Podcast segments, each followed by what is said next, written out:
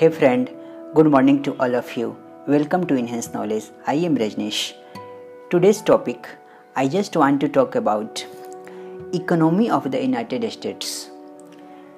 That means why economy of United States is far away from other countries. It is the world's largest economy by nominal GDP and net wealth and the second largest by purchasing power parity which is also called triple P.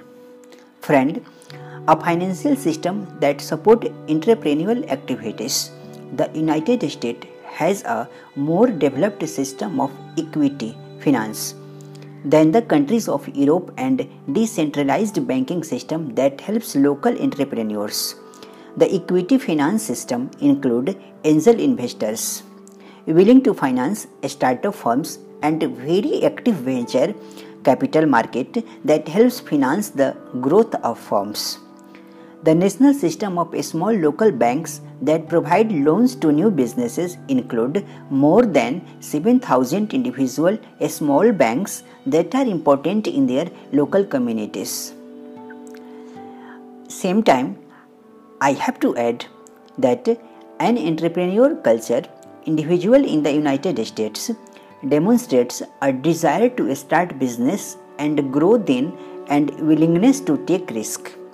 There is no penalty in the United States culture for failure and for starting again.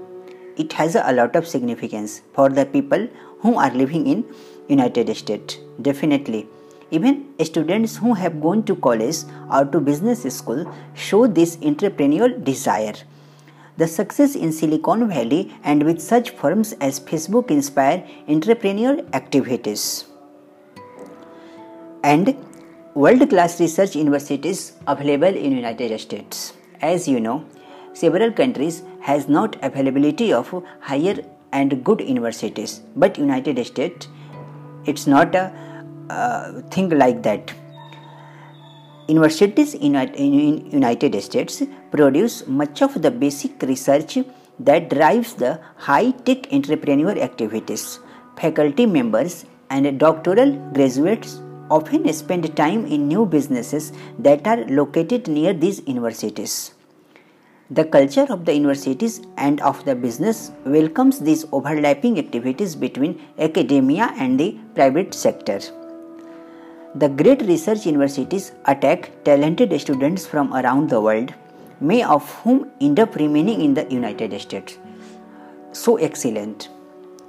Labor market that generally link workers and jobs unimpeded by large trade unions, state-owned enterprises, or excessively restrictive labor regulations in the private sector, less than 7% of the labor force is unionized. There are virtually no state owned enterprises, while labor laws and regulations affect working conditions and hiring rules. There are much less onerous than in Europe. The US has a decentralized political system in which states compete. So awesome.